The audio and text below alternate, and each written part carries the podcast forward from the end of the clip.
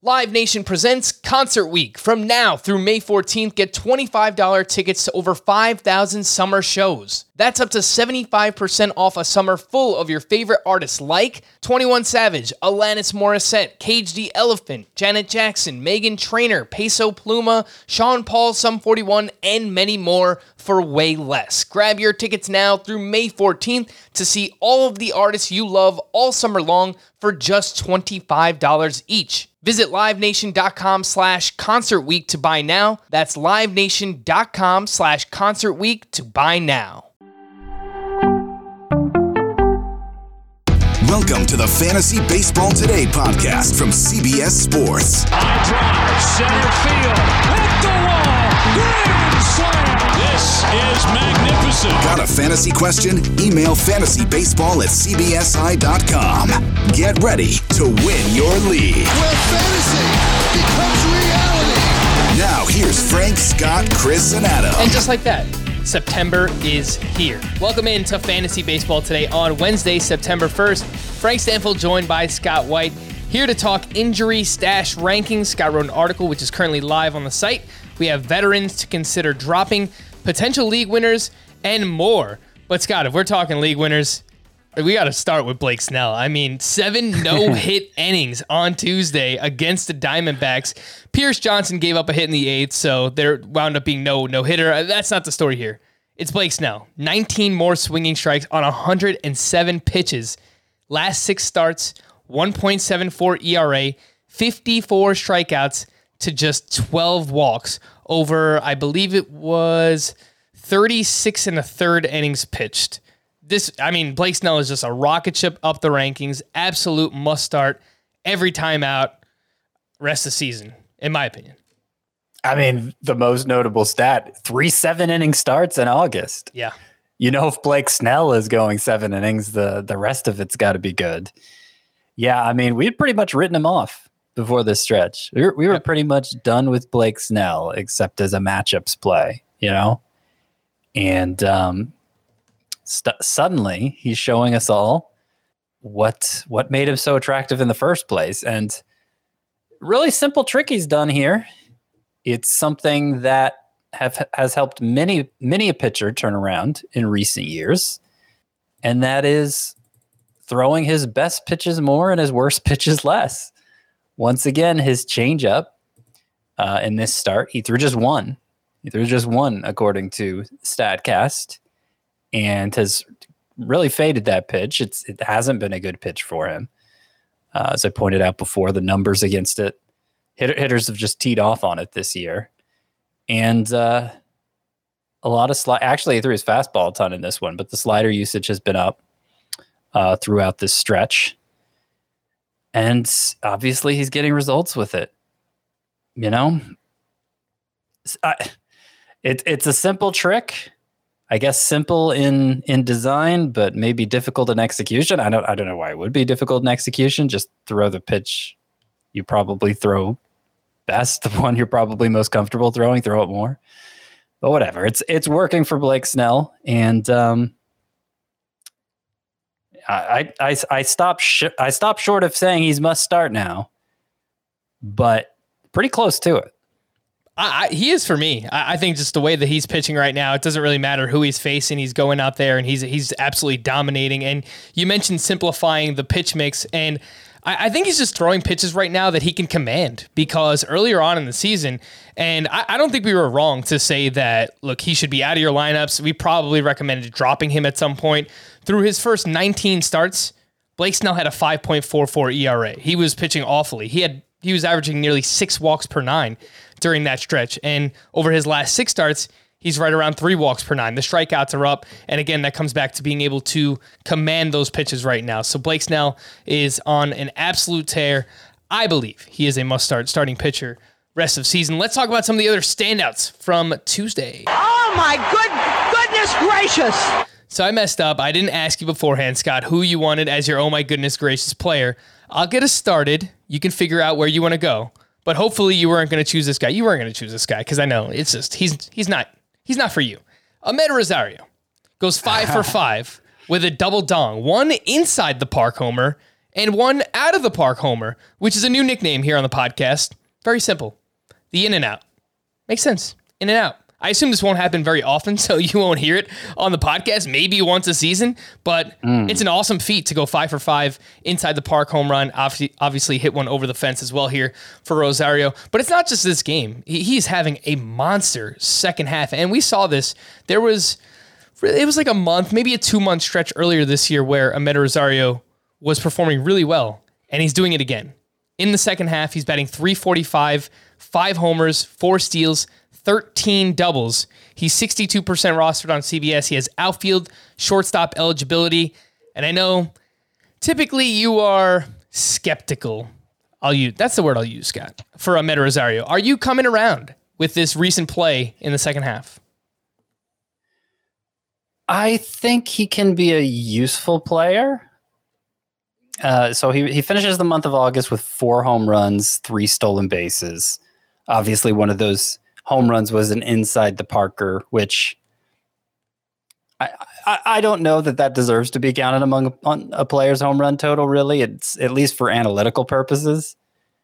Um, but let's give it to him: four home runs, three stolen bases this month. An amazingly hot month. The one month this year uh, oh, you know what? He had he hit over 300 in May as well. So one of two months this year where he's hit over 300, and and yet four home runs, three stolen bases is all he delivered. Like at his hottest, four home runs and three stolen bases is what he gives you over the course of a month. And I just, you know, he's all he's long been a hollow source of batting average with a very a, a smattering of stolen bases in there, right? but there's just not enough counting stats. There's just not enough counting stats. I feel like you're kind of. I, feel like you're kind of downplaying four homers and three steals in a month, right, Scott? Because I mean, over if you could count on him to do it every month, yeah, okay, I mean, 24 home runs, 18 steals, but that is yeah. that is at his absolute hottest, you know? Yeah, and, and and like he's he's he's done 18 steals before. I'm pretty sure. That's that's probably like the maximum he's done over the course of a season. Never done 24 home runs before. Let's see. His career high is 15 home runs. He had 24 steals one year. Uh, this is only 20 steal season. I mean, I don't know. It's it's I, I, know I know this guy's been really cold the past couple months, but Isiah Kiner Falefa, I, I feel like Rosario can be a better version of that. It's not useless but I don't know. I have trouble getting excited about it. Overall, he has the batting average up to 290. Five hit game will obviously help that as well. So, uh, 62% rostered. Would you be looking to add him? Is he a must add? Do you get him in points leagues and three outfielder category leagues as well?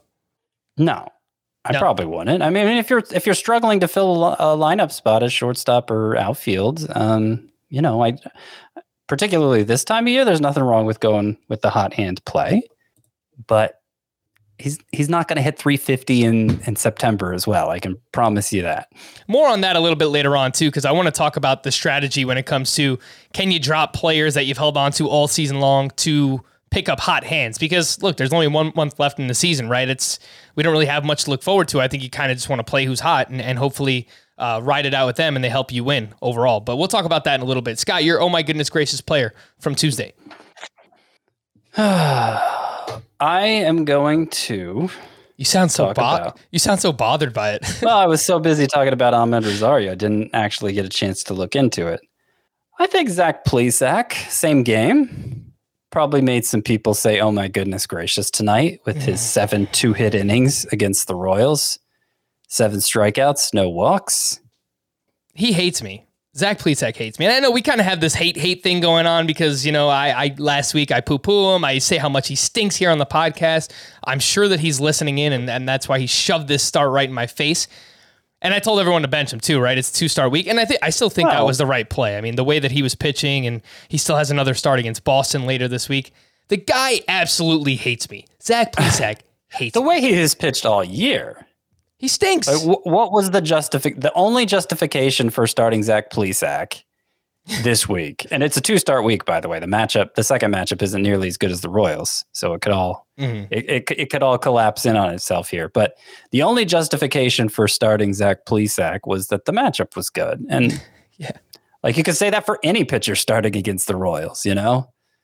Yeah, it's like uh, somehow the Royals that's, are that's usually are, not a good enough reason on its own, you know. Yeah, I mean we talk about that a lot, right? Where matchups only matter so much. It's still the pitcher who's ultimately making that start, right? And we've seen more yeah, often than not, not, these these starts kind of blow up in our face. But I mean, it's hard to imagine the Royals' offense actually being worse than Zach Plesac, the pitcher this year. But hey, they showed it on Tuesday. Yeah, I I mean, I I don't think Zach Plesac is. You know, he had eight whiffs on ninety six pitches. So that so that certainly isn't impressive. Uh, of course, he's very vulnerable to home runs. He didn't happen to give a, one up in this game. There aren't many home run hitters in the Royals lineup, and it's a big park. So you know when he doesn't get up home get when he doesn't give up home runs, he throws enough strikes that he can pitch deep into games, and that, that's what happened in this one. Uh, but I, I, don't. I think you were right to move on to Zach Plesac, and, and this start is no reason to get back on board with it. We have a few call ups, Scott making their uh, return or debut to the majors for at least for the case of Joe Ryan, who will be called up by the Twins on Wednesday when rosters expand to 28. And I expect over the next couple of days, weeks, we'll see even more prospects, maybe some fringe prospects get called up as well. Again, in years past, it's been a 40 man roster. Actually, last year was 28 as well, right? I don't remember how they handled it last year, to be honest. It was yeah. obviously wacky roster rules in only a two two and a half month season. But uh, for a full length season, obviously the the roster expansion is very different from what we remember it being. You know, normally, you could expand to up to forty. You could bring forty guys up on your major league roster in September if you wanted to. If you, I, rarely did teams actually add that many players, but it could be a lot.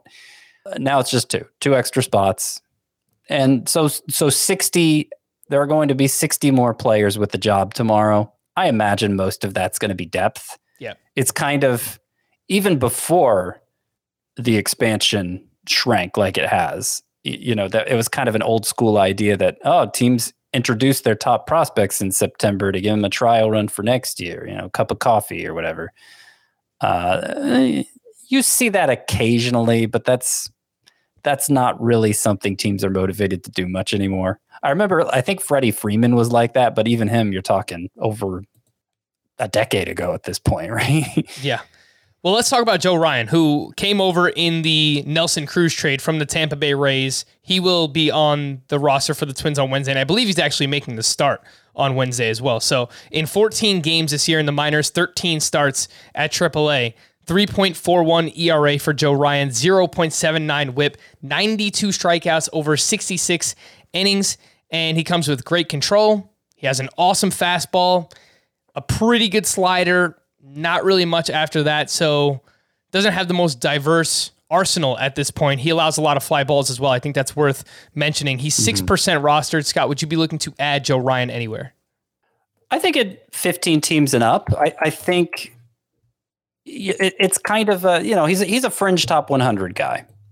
Now his minor league numbers are fantastic, especially the strikeout rate. And in 2019, he had an ERA below two. His ERA was 196 in 2019, and yet I'm not sure he's ever been a top 100 guy by the major publications, which which makes him a fascinating sort of prospect because it's mostly just the fastball, an amazing fastball he does have a couple of pitches that he can use to change pace a little bit, but it's really just that fastball. High spin fastball gets a lot of swings and misses on it. Is that going to work against a major league lineup in a starting capacity? And I think it's a big question. But if it does, you know, obviously that that could be a great thing. I mean, that was kind of the profile for Freddie Peralta when he first came up. And it took him a while to to to find consistency at the major league level. And eventually he did have to develop a slider that's helped put him over the top this year. Um, but there were there were signs of of him developing more along the way. And and so maybe Joe Ryan can can can have a few splashy starts here down the stretch. Uh, it's not even clear that he is going to be in the rotation, right? I assume he will. But Yeah, I think the most recent news that I saw was that he actually was going to start on Wednesday. Okay. That, I mean, it, it would make sense that they'd give him a look there. Uh, you know, it's it's kind of like Glenn Otto, where Right. the numbers are impressive enough that you want to pay attention to him, even though the the prospect pedigree isn't isn't what you'd expect it to be given the numbers.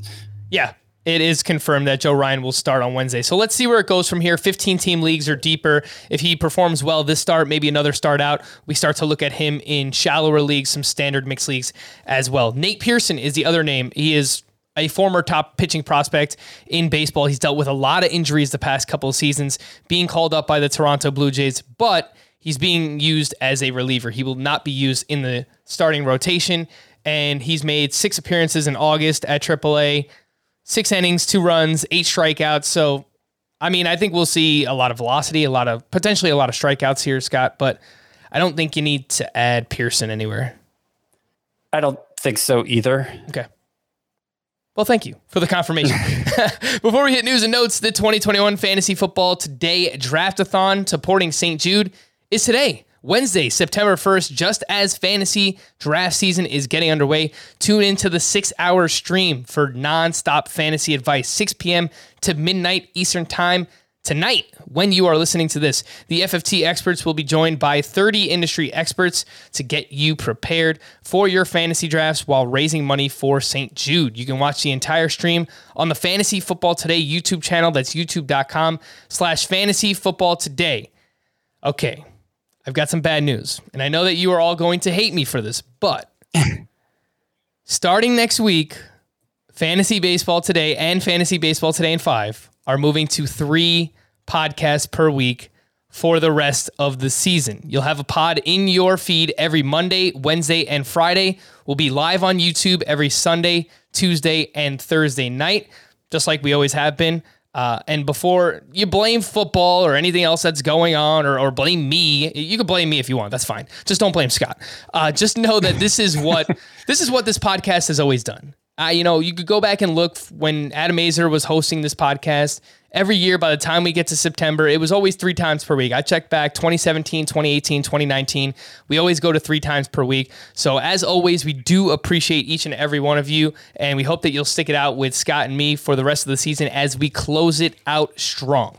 News and notes Lance Lynn went to the IL with right knee inflammation, but is only expected to miss one start. I kind of think Robbie Ray is going to win the Cy Young, Scott, because he had another awesome start on Monday. I believe it was 10 strikeouts, a ton of swinging strikes again. Gerrit Cole, I mean, he's he's been fine. He's been really good, but mm-hmm. I think Robbie Ray might actually win the Cy Young, which is crazy. Yeah, I mean, he's certainly trending toward looking like the best pitcher in the AL. It, it's a, it's a close call between him and Gerrit Cole already, and I, I think when you consider you consider Gerrit Cole's relationship with the sticky substance ban, which you know I, I don't know exactly if he was using something or what he was using, but he's associated with it because he saw big drops in spin rates right, right away, big drop in production right away. I think that might hurt him with voters and and help tip the scales more toward Ray. Um, so yeah, I think it's I think it's highly possible.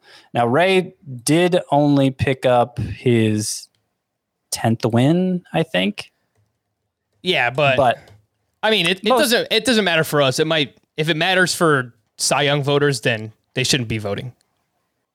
fine. Yeah. Um, no, they don't. I mean, they don't. They don't put as much, nearly as much weight on win-ins as they used to. But it might cost him a first place vote or two. Yeah, it might. And I don't want to completely rule out Lance Lynn. I mean, he's been awesome too, but now this is a second IL stint on the season. I don't know. That might detract some people there. But overall, Robbie Ray has broken 200 strikeouts. He's at 202 over 159 in the third and he's pitched. Just an absolutely awesome season for Robbie Ray. And once again, I I was texting with Adam Aizer earlier on Tuesday night, and we were talking about how he was off by one year. His bold prediction heading into 2020 was that Robbie Ray would finish top three in the National League Cy Young voting when he was on the Diamondbacks. So he said, make sure I give him a shout out and give him some credit. So credit where it's due. Adam Aizer off by one year. Xander Bogaerts has tested positive for COVID. The weirdest part about this is that he was able to start the game and then he left in the second inning. And this isn't the first time this happened this year. I believe that happened with Trey Turner, where we all thought, oh man, he's getting traded. And it turned out he tested positive and they pulled him from the game. It's just, I think this is just a really bad look for baseball. I don't know what's going on where they're, are they not getting the results back in time? It's like, what's the point of even testing these guys before the game if you're not going to get the results in time to know whether or not they're positive? And, and you let him start the game and he's exposed to other players. It's just, it's a really weird situation. Oh, anyway, for Bogaerts, uh, Matt Barnes has also tested positive, so uh, there's it's going around right now with the Boston Red Sox, and I hope you know no one else catches it there. But they will both each miss a minimum of ten days here. Matt Barnes and Xander Bogaerts. George Springer left early as a precaution. Apparently, he grimaced rounding the bases and then was confused when he got pulled. So maybe it's not a big deal, but cross your fingers on Springer. He recently returned from this knee injury, so I don't know. It's been it's been a pretty lost season for George Springer. Lucas Giolito left early with a pulled left hamstring, and yeah, I was watching that start. He went to go make a play. His leg kind of slipped a little bit. It, it it looked a little awkward. So hopefully he's all right. Ozzy Albies, this one could be pretty bad because he had to get carried off the field by multiple teammates and then I think some trainers.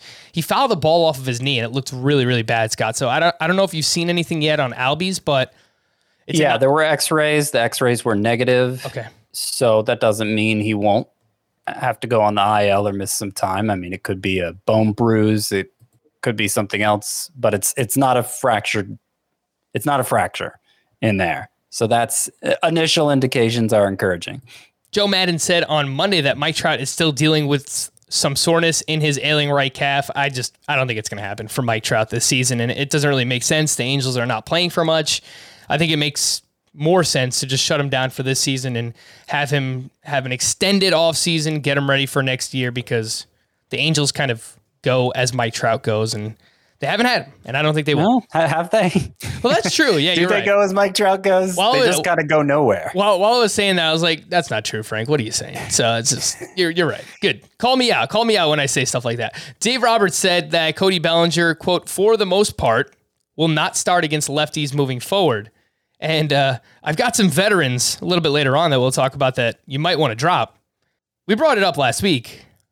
I think you dropped Cody Bellinger, Scott.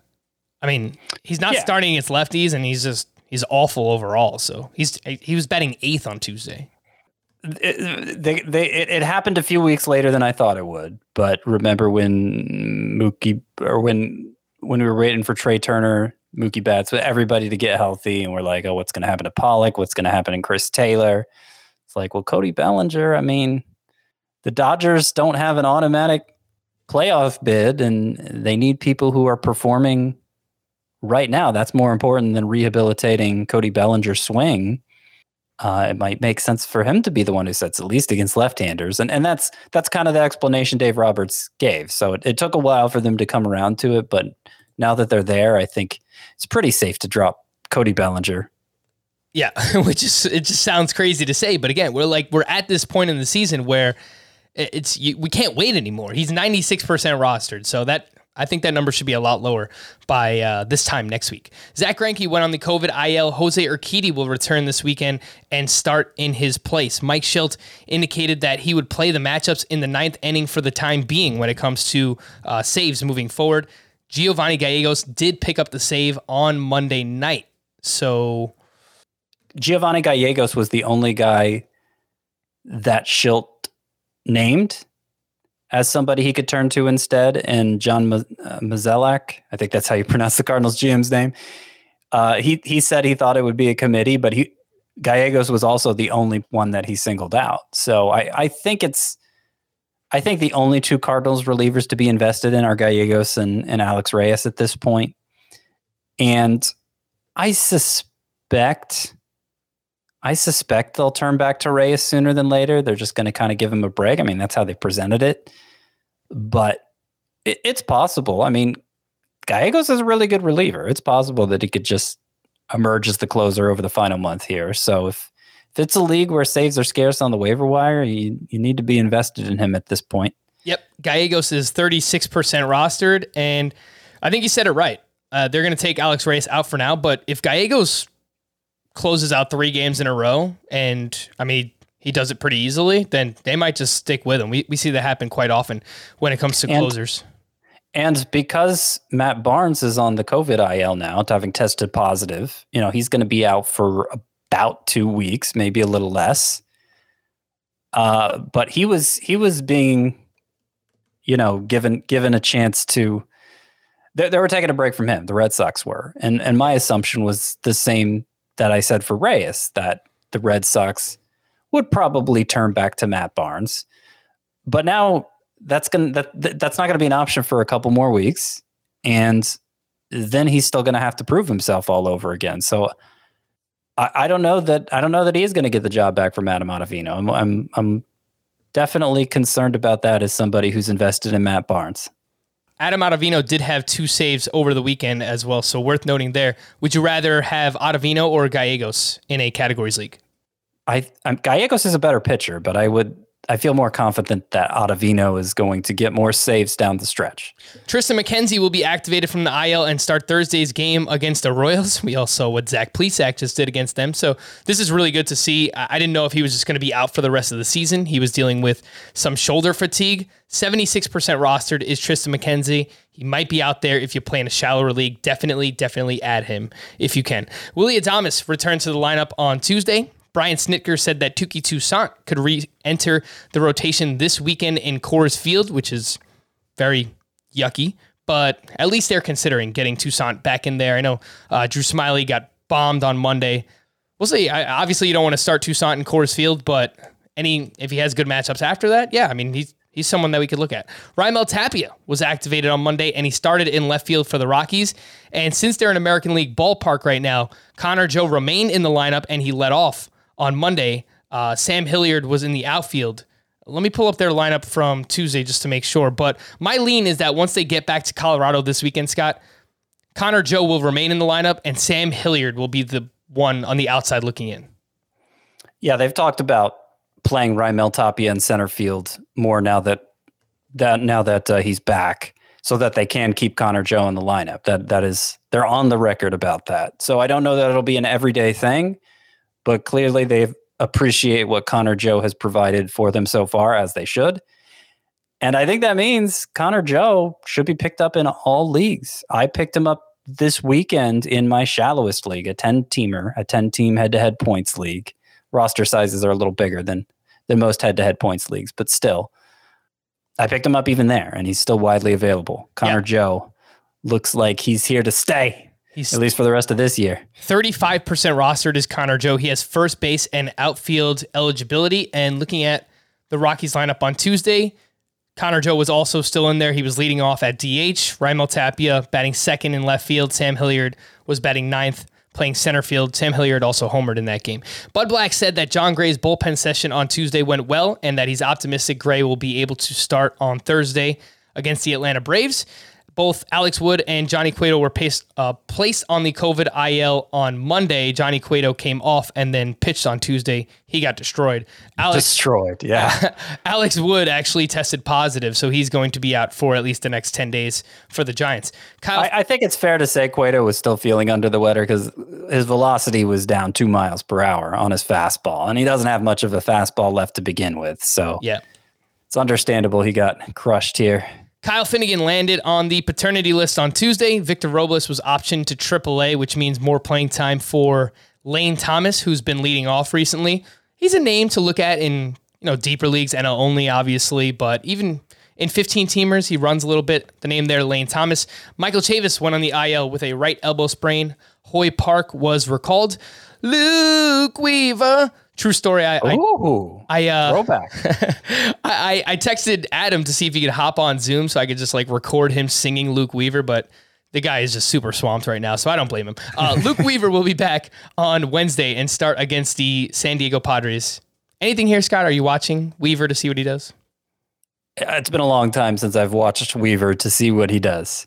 This isn't really a new uh, news or notes, but I think it's this is a situation we're talking about. It's pretty hilarious. But uh, Javier Baez on Sunday said that the uh, the booing situation that they were doing was that they were mocking fans because the fans were booing them and whatever, so on and so forth. Steve Cohen opens up his big mouth, yada yada. Okay, Baez then apologizes, which is fine. It, it makes sense. I get it. Then on Tuesday, he hits an RBI single in the ninth and then scores the winning run. And, and, like the Mets broadcast is going crazy. Mets fans everywhere are going crazy. Poetic justice for Javier Baez. I thought this whole situation was pretty interesting. Uh, a prospect update I wanted to give you Marlins prospect left hander Jake Adair. Not re- no relation to Ellen Adair, uh, will require Tommy John surgery, and he was actually having a really, really good season in the minors. So, hope you're all right, Jake Adair. I'm not sure you knew this about me, Scott, but I really enjoy going to see live music. In particular, I've seen Metallica seven times. Nothing can beat the excitement of a live crowd, and I wish I could do it from the comfort of my own home. But we can't do everything from home. With Peloton, you'll have a workout experience like no other without ever leaving the house. And if you enjoy music as much as I do, you'll love Peloton. With epic artist collaborations and instructor curated playlists, their music experience is unlike any other. Whether you're in the mood for some hip hop, pop, or country, the Peloton bike has the right music to keep you entertained and motivated all year long. And I think there might be some kind of misconception that the Peloton bike is just some kind of workout bike and that's all. It's way, way more than that. You can choose from all different types of classes and programs like cardio, strength, yoga, Pilates, outdoor runs, meditation, and more. With the Peloton bike, there's nothing like working out from home. Learn more at onepeloton.com. New members can try Peloton classes free for 30 days at onepeloton.com slash app. Terms apply. That's O-N-E-P-E-L-O-T-O-N dot com. Let's take a quick break. When we return, we'll talk about some of these injured players worth stashing. Scott wrote an article. We'll talk about it next here. Fantasy Baseball Today. Robert Half research indicates 9 out of 10 hiring managers are having difficulty hiring. If you have open roles, chances are you're feeling this too. That's why you need Robert Half. Our specialized recruiting professionals engage with our proprietary AI to connect businesses of all sizes with highly skilled talent in finance and accounting, technology, marketing and creative, legal, and administrative and customer support. At Robert Half, we know talent. Visit RobertHalf.com today. All right, so the six that are on the back soon but could pay off big category include Freddie Peralta, Aaron Civale, Jesse Winker, Willson Contreras, Eduardo Escobar, and Adalberto Mondesi. I actually have news on four of those players that we could talk about right now. Adalberto Mondesi could be activated on Wednesday for the Royals. He is 78% rostered and needs to be on every single category league team. Uh, any league where he's available in a category league, he needs to be rostered, right, Scott? Yep. Yep. Yep. Yep. Definitely would add him over Amed Rosario. That's for sure. No, and, come on, Scott. you always gotta, I mean, cru- in, you gotta crush my of, crush my Amed Rosario love. Come on. in September, in, in just September, he could like gain you 12 stolen bases. I mean, it's within the realm of possibility. Oh, 100 And yeah, he, it, it makes sense. He, he seems to have his timing down at AAA. I know he recently homered in back to back games. There's no guarantee he doesn't get hurt again the next time he sets foot on a big league lineup, of course, in a big league diamond. Uh, but the impact potential is great. Willson Contreras started a rehab assignment on Tuesday, so I, I, believe I saw he could be back as soon as this weekend. Eduardo Escobar, another one who could be back this weekend. Freddie Peralta is expected to start Friday against the Cardinals. And Scott, I know you had a little write up about Aaron Civale, where he threw four and two thirds innings in his latest rehab start, which suggests he could be back for most, if not all, of September. He's still 91% rostered, so there's not really yeah. anything actionable, but to get a pitcher of Civale's caliber back obviously would help. Yeah, no, I actually moved him to number two in my IL stash rankings behind just Freddie Peralta, who's back this weekend, because that's that's the priority Civale is now that it, it appears he's on the verge of returning. Now he it was reported just today that he do, he will make one more rehab start. They didn't they didn't actually specify just one more rehab start. They said he'll make another rehab start. So I presume it'll be the last one if he's already going five innings. But we'll see. The only other news item I saw from any players that were on your list of injury stash rankings was Kyle Lewis, who ran the bases on Tuesday and he was actually in your whatever category. I think in a categories league, you mentioned adding him in five outfielder leagues and, and stashing him there. Yeah. I think it makes sense. A little bit of power, a little bit of speed. When we saw him earlier this year, the strikeout rate was actually down quite a bit for Kyle Lewis. So I was encouraged by that. He's coming back from knee surgery. I think it's a meniscus he was dealing with, but I'm not sure how much he's going to run. Right. Well, I, I'm not sure how much he's going to play. He's running the bases. That is an important step in the rehabilitation process. But as much time as he's missed, he's going to need a lengthy rehab assignment too. Yep. And we're down to four lineup locks left this season. I think that's right. Just four. That yeah. sounds about right. Uh, all right, you can find the rest of those Scott's IL stash rankings. They're currently live on the site, cbssports.com slash fantasy slash baseball. It is September. It is crunch time, Scott. Can we drop these struggling veterans? And I'm going to throw, we're not going to do drop-o-meter. Just tell me what format, maybe what league size you would be looking to drop these players, if anywhere. Maybe maybe you want to hold on to them. Andrew McCutchen went two for three with his 22nd home run of the season on Tuesday, but he had a truly awful August, a sub 500 OPS that's now two months this season where he's been really, really bad. I know April was awful for him as well. And then he had that stretch from May through June where he was really, really good. I didn't I didn't really look into July. Apologies. But yeah, uh, Andrew McCutchen is still 79% rostered. So would you would you look to drop him with how bad he's been in August? Yeah, three outfielder leagues. I think it's fine. I think you could go with a hotter hand. I think you could go with Connor Joe or Frank Schwindel. Not that Schwindel is eligible in the outfield, but you know, you could reconfigure your lineup maybe to get him in. I think that's fine. I don't know. I'm not willing to say Andrew McCutchen is done, but he's he's certainly droppable right now. Mark Canha hit a home run on Tuesday, but in the second half, and he was dealing with an injury, so maybe that's something that's still lingering for him. But in the second half for Mark Canha, 193 batting average, only two home runs, and he's actually been dropped down in the Oakland A's lineup. I believe he's been batting seventh recently for them. So yeah. Where would we drop Mark Canha, if anywhere? I recently dropped him in the podcast listeners league, which is a 12 team head to head points, three outfielder league. I had it was it was between him and Robbie Grossman, basically. I didn't imagine back in June when he first strained his hip that I would ever come to a place where I was dropping a healthy Mark Canha instead of Robbie Grossman, but that's where I found myself. He just hasn't looked the same since coming back from that strained hip. And I want to say he was like a top 10 outfielder in points leagues at the time he hurt it. Oh yeah, he was awesome. He was But now running high OBP.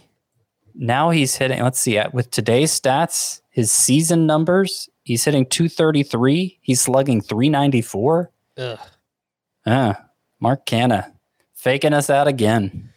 I mean, I, I think the injury has a lot to do with this guy. I, I really was buying the player. I mean, we, we always know he has a good eye at the plate and uh, sneaky athleticism. He can run, and, and that and that's really Oakland A's baseball, right? It's high OBP, keep everything moving kind of guy, and and he kind of fit that. But I, I, think this injury is really derailing Mark Canha. Tommy Pham, next one up. He has a 647 OPS in the second half. We spoke about him recently. He's still 69% rostered, and he's set six of the last 11 games for the Padres. Where are we dropping mm-hmm. Pham? I think anything shallower than 15 teams, you could probably drop him if there's a playing time issue going on there. I could understand holding on to him in a like a 12 team five outfielder league, maybe just benching him for now if that's a possibility. But I wouldn't I wouldn't object to you dropping him. How about his teammate Trent Grisham has a 660 OPS in the second half. He's still 90% rostered. He has set 3 of the last 10 games for the Padres. I actually have less faith in him bouncing back, actually. But he is playing more often than Pham. So I probably would stop short of dropping Trent Grisham in a five outfielder league, but he's certainly not providing much to your team right now. Okay, and, and would you be okay? I know you mentioned for McCutchen dropping him for one of these hot hands. Would you be okay dropping all four of those for Connor Joe, Ian Happ, who hit another home run, on Tuesday? I don't love Happ, but you, you know, any hot hand, and he's a hot hand right now. All right. Well, let's talk about Austin Gomber. He was at the Rangers, four and a third, four hits, four runs, four walks, did have six strikeouts. But over his last six starts, Gomber has a 7.56 ERA, and he's still 72% rostered. He's been awful lately. And the control issues he had in April when he also looked awful, they've come back. So obviously he walked six in this start. He's walked three or more in three of four, and he hadn't walked three or more in a start since April. So that's that's how that's how far he's swung back the other direction. Yeah, five of his last six have just been awful. So I I I hate that there was one more tepid recommendation of him this week because it was a two start week with one of these matchups at Texas. Yeah. See how that turned out. But I think we can be done with them now. I think you can drop Gomber in any any league type, except maybe like NL only, you know. Yeah. So obviously you're doing it for the names that have popped up recently, Ranger Suarez, Nestor Cortes, guys like that. Yep. Cool. Carlos Santana, next one up, 497 OPS in the second half. He's still 83% rostered, and I know the plate discipline is awesome, which helps in points leagues. But overall, I mean, the batting average is down, which obviously affects the OBP. He's uh, has a really low slug uh, the pat in the second half as well. So, would you be okay dropping Carlos Santana in a points league, Scott? Yeah, points league is the one you'd be most likely to hold on in because he's pretty much always top 12 there for the season. Uh, but Points League is also the format where it's typically the hardest to stash hitters on your bench because benches are usually small. You usually want them used on pitchers. You can't have Santana in your lineup now, so I would say he's droppable in any format, though I'd keep a very close eye on him in points leagues, especially in case he shows signs of heating up. Would you drop him for Patrick Wisdom? Uh, certainly in a categories league. I don't think Wisdom is going to be a great points league asset just because he strikes out so much. Uh, I would uh, Connor Joe is eligible first base, so I'll just go back to that well. Yeah. Would you do it for Frank Schwindel? Yes. Frank Schwindel, by the way, another homer. It's just the guy. He's playing well. He's, he's hot right now. I get him on your team. He, he's not striking out. He puts the ball in the air. He's playing every day. Frankie, two hits. Get him on your team. Jameson Taillon. He was at the Angels, four and two thirds, six earned runs, bunch of regression just hitting at once right now for Jameson Taillon. His last four starts, he's got a 7.91 ERA, five home runs allowed during that stretch. He's still 93% rostered. However, looks like he is in line for two starts next week. It's early to judge, but as of now, it looks like at home against the Blue Jays, at the New York Mets. Would you still drop Taillon knowing he has two starts next week? I would be okay with that. Yes, I, I don't I don't think he's giving you enough reason to use him, but I do want to address him in, in more of a general way because he's had a really interesting two month stretch here. And thinking about him for next year, I, I still think there's something to see here with Jameson Taillon. He had 20 swinging strikes in this start against the Angels. It was a bad start, but that's obviously an eye popping number. And remember, in August, we were saying, well, he's still not really missing bats. He had a 113 ERA. I'm, I'm, sorry, in July. In July, he had a 113 ERA, and we were saying, well, he's not really missing bats. This is largely BABIP driven. Um, you know, the underlying numbers don't look great. Well, now here, completing the month of August, he had a 15% swinging strikeout rate in August, which is elite. That would put him in the top five, I believe, if that was his swinging strikeout rate for the season. So he didn't get the results, but the underlying numbers looked much, much better and suggest the stuff is better than than uh than he the, the, it suggests the stuff is still good. I think I think he's obviously he's reinventing himself. That was the story this offseason. He reinvented his delivery, his pitch selection, everything. And I, I think he's slowly maybe getting to a point where he can be useful again, but probably not for the rest of this season. All right. And uh, again, that's even with two starts next week for Jameson Taillon. Don't laugh at me for these next two, Scott, but I actually received a few questions. Joey Votto, who's having an awesome season, the last 15 games, he's really slowed down. Someone actually asked, Can I drop Joey Votto for a hot hitter right now? And I was just like, No, don't do that. What do you think? No. no, I mean, 15 games is. Yeah anybody can have a bad 15 game stretch. I think Joey Votto is is back in stud territory. We got to treat him like that. The other one, which I mean, this kind of just comes with the territory. It's Joey Gallo. I mean, since joining the Yankees, uh, he's been awful. But if you just look at this, the second half OPS, It's at 604. The strikeout rate is absolutely absurd. He's batting over 200 during that stretch. So we, we saw it was like June, July where he got really hot. And now, uh, ever since he's joined the Yankees, I don't know if it's like pressure or whatever it might be, but he's performing very badly. Would you drop him anywhere? Uh, maybe in a points league. You know, they're just hitters are just so um, uh, replaceable in a points league. That's not the exact word I was looking for, but it'll work. Replaceable in a points league, and uh, that's fine. I, you know, I hate this profile. Yeah. I hate this profile because there are so many stretches like this where you're just like, what do I do with this guy? And he could hit four home runs next week, and you'll feel like a dolt. But what are you gonna do? Yeah, I mean, for for multiple reasons, players like Joey Gallo and Miguel Sano, obvious reasons too, is that in a points league, you you lose points for strikeouts. Obviously, they're they're worse in that format, but you need more weekly consistency in not even a points league, just any type of yeah, head-to-head, head-to-head format. It's yeah. head-to-head categories, head-to-head points. You need consistency. You want guys that are going to go out and and help you consistently. Of course, it's nice when they have these monster weeks and, and they help you win one week, but I'd rather have players that help me win multiple weeks all season long, right? So th- these are specifically, and remember this for next year. If you play in a roto league versus a points league or, or any type of head to head league, players like Gallo and Sano, they're better for roto because you just kind of plug them in and end of season numbers, you know what's going to be there 220, 250, whatever it might be, 30 plus homers, they'll give you that. You don't really have to worry much about week to week consistency. You need that more in a head to head type of format. And last name here, please drop him everywhere. I don't know why he's still 69% rostered, but Patrick Corbin, he gave up six more earned runs on Tuesday. He has a 6.26 ERA overall. So I'm sure now that I've know. I've said that, you know, because I said that about Plesac last week, that Corbin's probably going to be awesome next week. But please drop him. He's, he's still it, it is it is the strangest thing that his roster percentage has held that steady all season long. Yeah. ERA over six now. Yeah. What are you doing?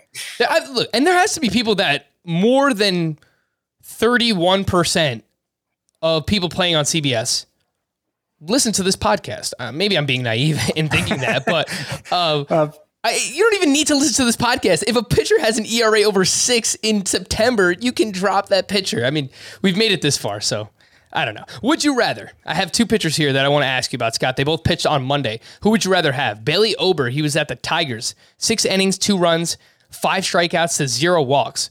Eight starts since being recalled. Bailey Ober has a 2.81 ERA. He's only 28% rostered, and he goes up against those lowly Kansas City Royals next week.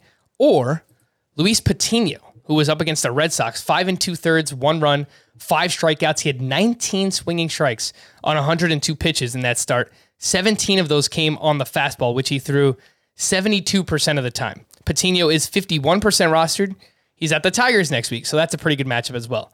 Who would you rather have, Ober or Patiño? They both give up too many fly balls. Patiño has a much higher ceiling, much higher ceiling. I, I don't think Bailey Ober is is uh, you know belongs in the garbage bin or anything. I mean, he's he's interesting. He was a, had a successful minor league career and, and throws a couple miles per hour harder than he did for most of that minor league career. But it's just talent wise, it's just no comparison. So with with both of them pitching well right now, I'm going to go with Patiño. Where would you rank Ober and Patiño in this group of the four most added starting pitchers on CBS? That group includes Corey Kluber. We'll talk about him in just a second. Ranger Suarez, Edward Cabrera, who made another start, four innings, three runs. He wasn't very good against the Mets. Uh, and Kyle Freeland. So Kluber, Suarez, Cabrera, Freeland. Where does Uber, uh, Uber, Ober and Uber yeah, who, where does Ober and Patiño fit into that group of four?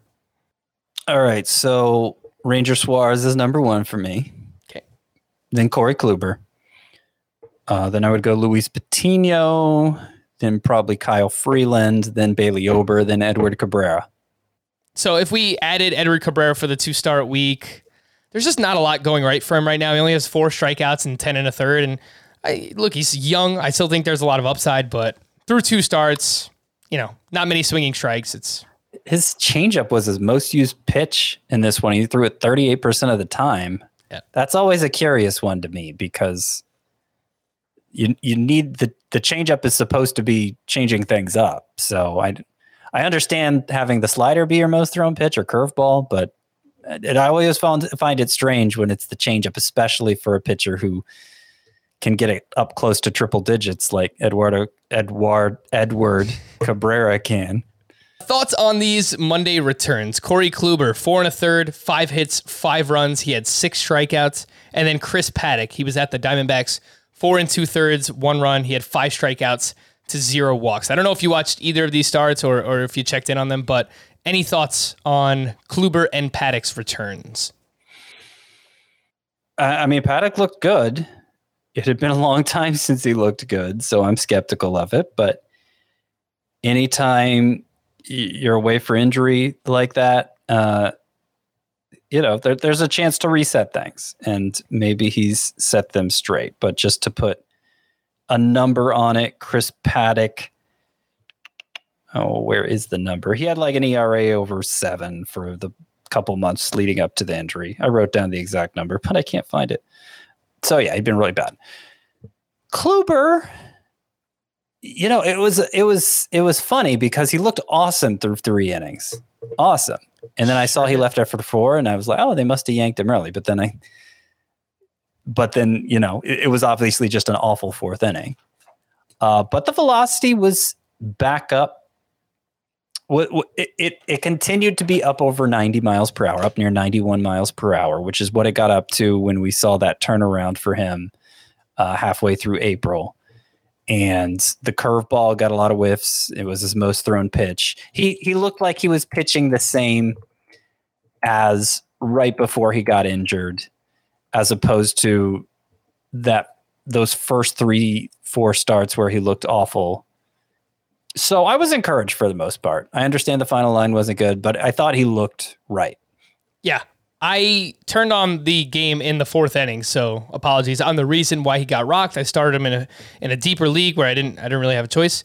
Um, he was awesome through three, as he mentioned. That fourth inning, the Angels were just jumping because he was throwing like a lot of first pitch strikes and a lot a lot of stuff like middle middle. And the the first pitch that he threw to Jack Mayfield actually, Jack Mayfield really, he hits a grand slam and it was just like a, a hanging curveball in the middle of the zone and it was first pitch and credit yeah. to the Angels hitters because they were they were really aggressive in that inning. So uh, good on and, that. And just but. and just to remind you, his fi- so his first four starts were bad, but his final six before going on the IL, Kluber had a 2.11 ERA, 0.91 WHIP, yep. more than a strikeout per inning. That includes a no hitter and includes an eight inning effort where he struck out 10. He was rolling. It was looking great.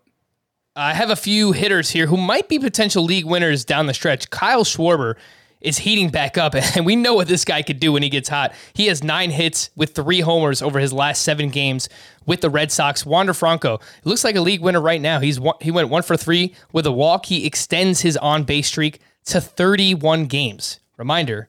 Wander Franco is 20 years old.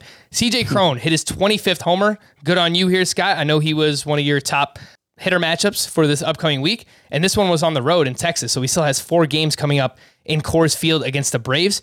On the season, CJ Cron has a 925 OPS, which is higher than Matt Olson and Freddie Freeman. Wow. That's is, a cool stat. That is crazy, man. Like this is yeah. CJ Cron that we're talking about. He's got 25 now, homers in 367 at bats. So 11 of those 25 came in August. Yeah. But 5 of those 11 came on the road.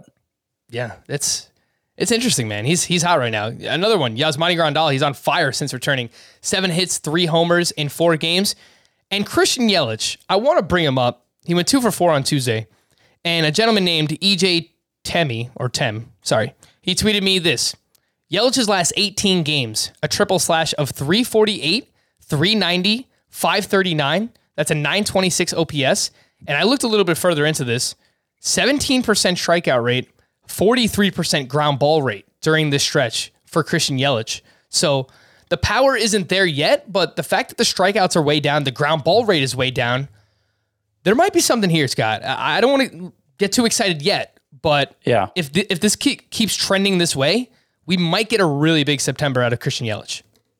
Yeah, I still have a lot of hope for Christian Yelich. Even if it doesn't happen in September, I'm not saying he's going to be a first round pick again next year. That would be kind of crazy.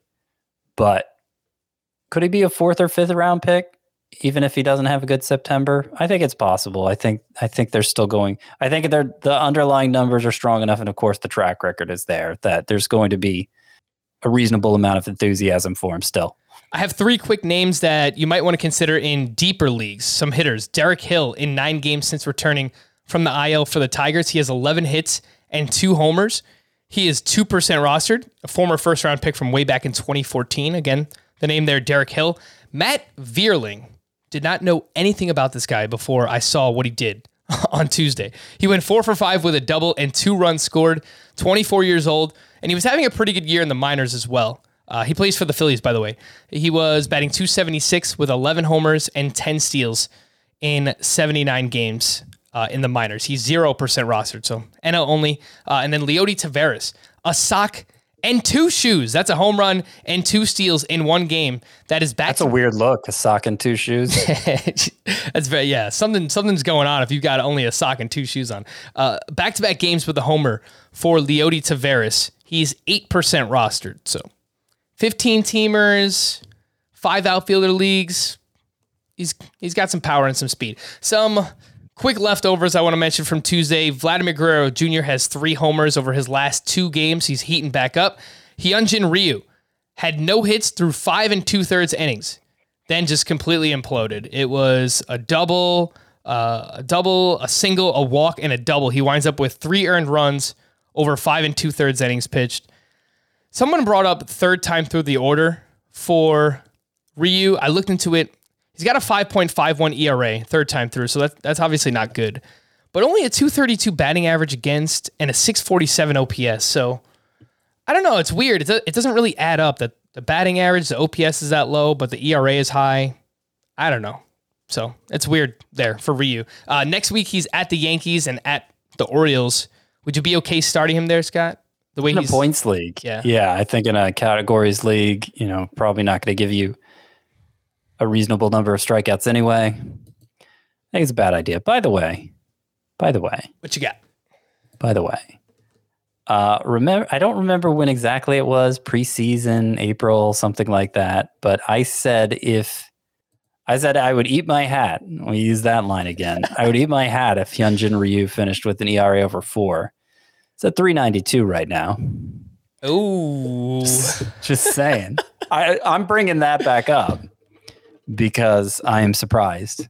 I'm not actually going to eat my hat. Nobody says I'm going to eat my hat if this happens, and I've never. Pe- people say that all the time, and I've never seen act- anyone actually eat their hat. So well, I, I started a podcast with my hat in my mouth. That's about as far as I could go. I I, I did try to buy a cake in the shape of a hat to, to do that here. Why, why did you eat your hat again? Because uh, Fernando Tatis swung and, and immediately dropped to the ground and was yeah. writhing in pain. And, and I thought, I was like, this guy's done for the year. His shoulder yeah. is, is done. I was like, if this guy returns in the minimum stay on the IL, I will eat my hat. That's exactly what he did. So there you go.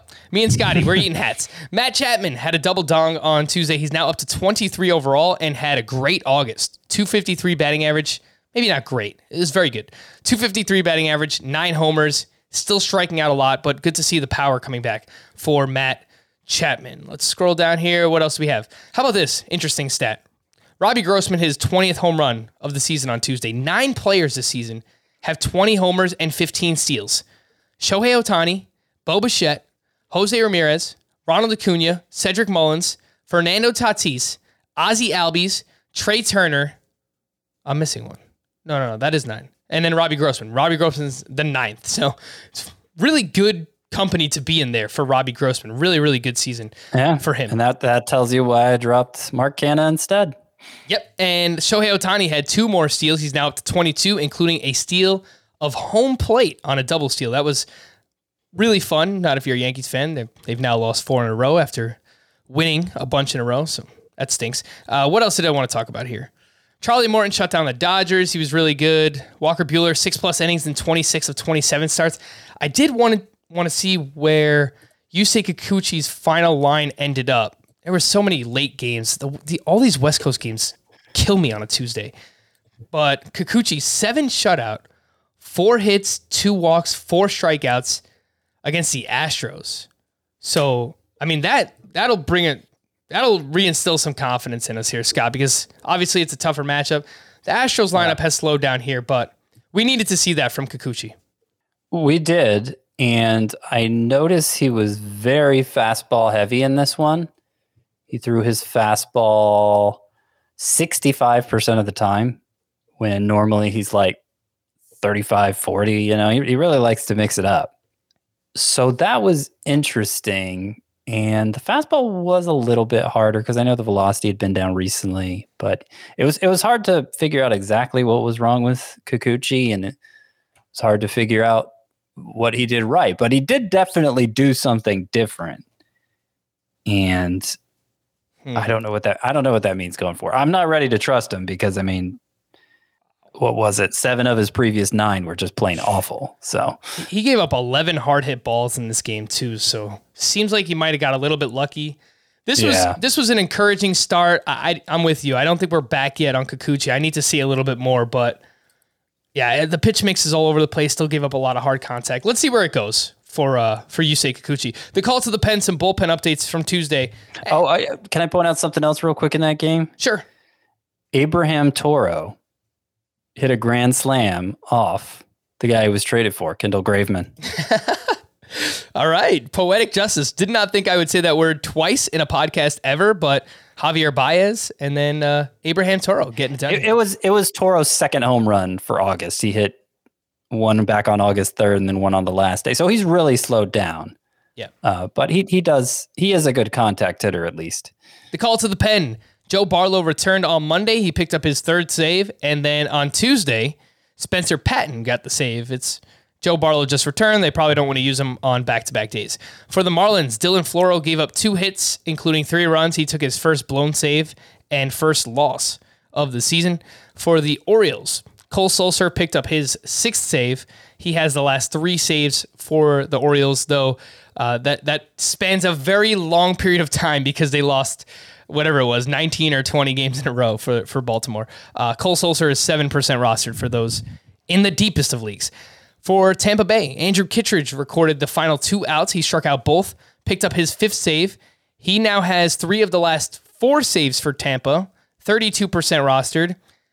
I hate, you know, locking into one player when it comes to Tampa, Scott, but it looks like for the time being, Andrew Kittredge is their highest leverage reliever in the back end. I think the other three of those saves were multi inning. So you're not a closer if you're going multiple innings that consistently, but he does at least seem to be a part of the saves mix now. And his ratios are so good that that makes him worth starting in all categories leagues. You know, I don't know if he'll give you even three saves the rest of the way, but if he does give you three saves, it'll have been worth it. To stream or not to stream, bear with me here. I didn't get to write these down beforehand, so I'm just gonna scroll through a bunch of games and I'll give you give you some names that stand out to me. Uh, Kyle Freeland at the Rangers. We're good with that one, right, Scott? yes. Uh, Miles Mikolas at the Reds. No. No. Let's see. J Happ at the Reds. Oh, they got a doubleheader tomorrow. That's a no, right? No. Let's see. Who else do we got? Steven Matz. No. Who is this guy? Packy Naughton. he's he's starting for the Angels on Wednesday. I have no idea who that is. Uh, Willie. Yeah, he's no. No. Um, actually, Joe Ryan in his debut is going up against the Cubs. I'm kind of interested. Yeah, I understand that. I'll be surprised if he goes more than five innings. So keep that in mind. But you could do worse. Uh, how about in the same game? Logan Allen at the Royals. Jackson Kowar is back, who is a pretty highly ranked Royals prospect, going against Cleveland. Any interest in either one, Logan Allen or Jackson Kowar? I think I just yawned for the first time on camera. So it's, get, it's getting late over here. Uh, no, I wouldn't do either of those. All right, so that's it for Wednesday, and then on Thursday, oh, the Mets and the Marlins has already been postponed because of uh, inclement weather here in New York. We- We're gonna have some bad weather next couple of days. For Thursday, we only have two, four, six, seven games.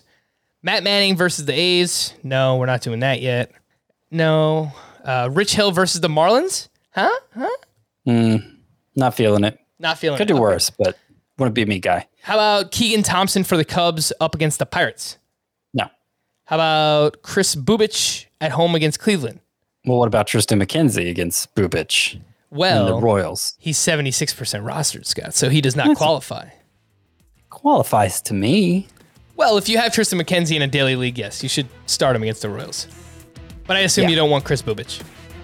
No. All right, Thursday's a rough day. Maybe get some streamers going on Wednesday. That'll do it. For Scott and Frank, thank you all for listening and watching Fantasy Baseball today. We'll be back again tomorrow. Bye bye.